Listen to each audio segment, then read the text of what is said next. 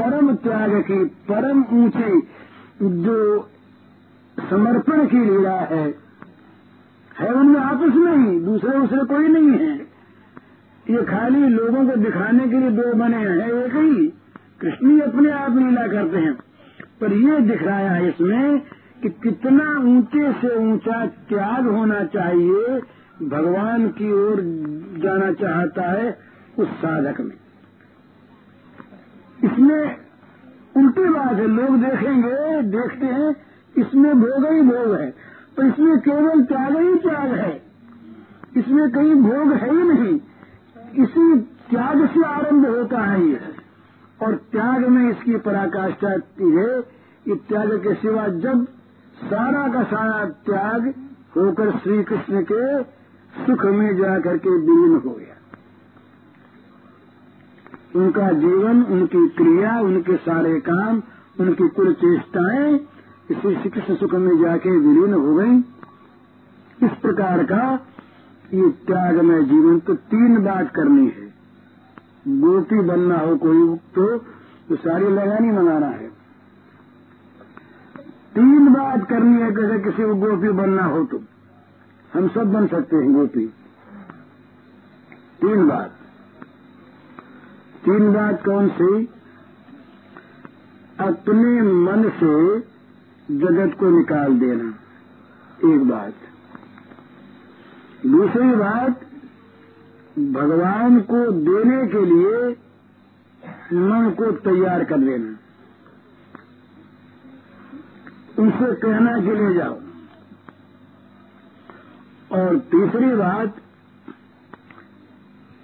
किसी भी कारण से किसी भी हेतु को लेकर कहीं पर भी अटकने की भावना न करना। अटके नहीं, भगवान को मन देने के लिए तैयार कर ले और मन को जगत से खाली कर ले।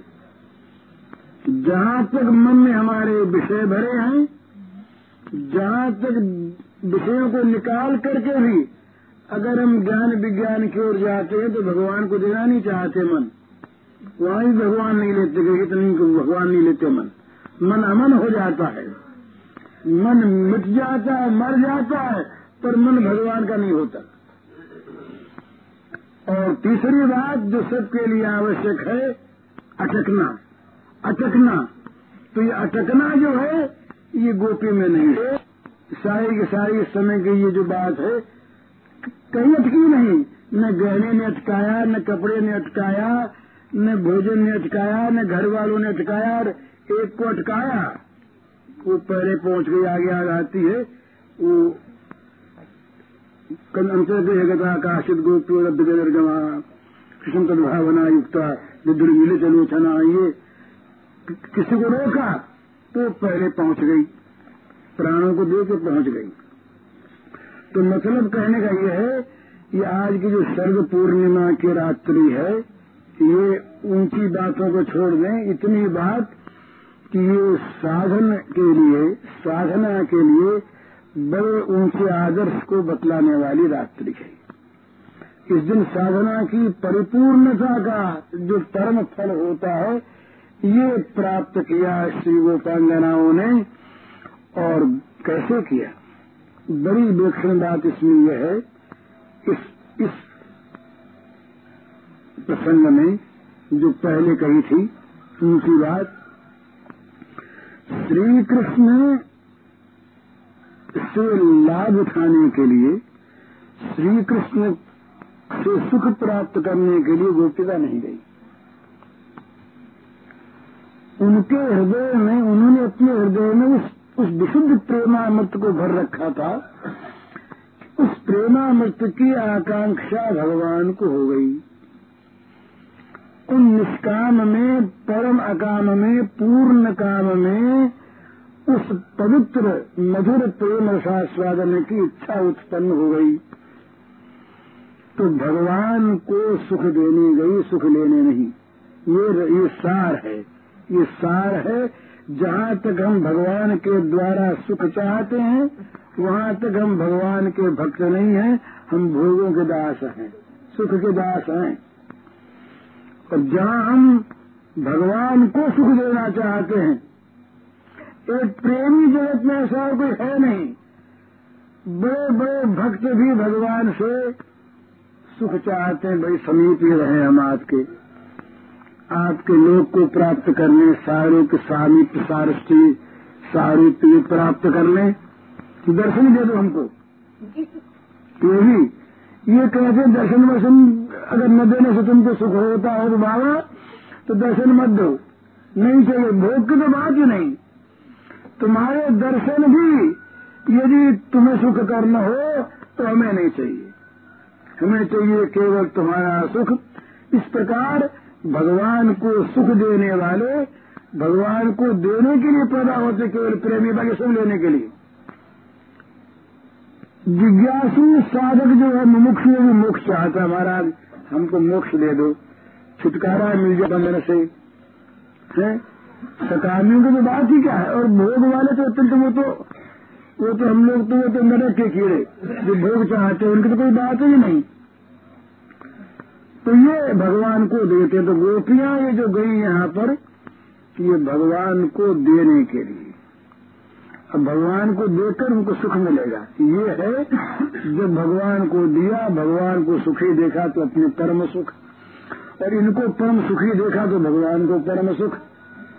एक दूसरे को सुखी बनाकर सुखी होना इसी का नाम रास है। ये राजनीति चलता है। तो रास पूर्णिमा जो आज की है ये त्याग की पराकाष्ठा का रूप बताने वाली है, साधक का रूप बताने वाली है। साधक हमें तो साधक वाले नहीं, बाधक है सब। जो भोगों में रहे वो बाधक। और जो भोगों से हटे वो ये तो ही बात है। भोगों में रहे बाधक, अपने आप को बाधा देता अपने आप। तो सारे भोगों से हटकर सारे भोगों का परित्याग करके भगवान के पवित्र आवाहन पर गोपियाँ अपने आप को ले गई वहाँ भगवान के श्री चरणारविंद में, और वहाँ ले जा करके और भगवान को सुखदान दिया। सुखदान दिया, ये रास का स्वरूप, ये तो रास की बड़ी बड़ी, बहुत बड़ी बड़ी रास की ऐसी ऐसी बातें हैं, जो बातें कभी चुकती ही नहीं। और जिनमें ये ये तो ऐसा भाव आज जो हुआ जो केवल कहा जा सकता है वैसा भाव है। इसमें बहुत बहुत ऊँचे दूसरे भाव हैं जिन भावों के लिए न तो समय है, न अवकाश है, न हम जानते ही तो इसलिए इतनी बात जो अपने जानकारी की अपने लिए होनी चाहिए, वो ये है कि भगवान के लिए त्याग करें। विषय भोग का त्याग करें, संसार के आसक्ति का, ममता का त्याग करें, सारी आसक्ति, सारी ममता भगवान में जा करके हमारी लग जाए, ये इतना हम गोपी भाव से ले लें, इतना हम रास से ले लें तो हमारा जीवन पवित्र हो जाए, फिर रास मंडल में तो कहीं भगवान दे जाएँगे। वो तो कहीं उनकी इच्छा होगी, या सिजादा रानी की कहीं कृपा होगी, वो किसी सखी मंजरी मंजरी को कर देंगे अपने लिए तो वो कहीं ले जाएगी, हमारे पुरुषार्थ से हम नहीं जा सकते। हमारा पुरुषार्थ जहाँ समाप्त हो जाता है, वहाँ प्रेम का पाठ आरंभ होता है। जहाँ चारों पुरुषार्थों की सीमा इधर रह जाती है, वहाँ प्रेम की सीमा का प्रारंभ होता है। ये गोपी प्रेम है। और रास तो उसका एक प्रत्यक्ष पूर्ण स्वरूप है। पूर्ण तो प्रेम किसी कह नहीं सकते। कहीं पूर्ण है ही नहीं। यहाँ तो सारा का सारा पूर्ण रहता है। जितना मिला उतना ही छोड़ा।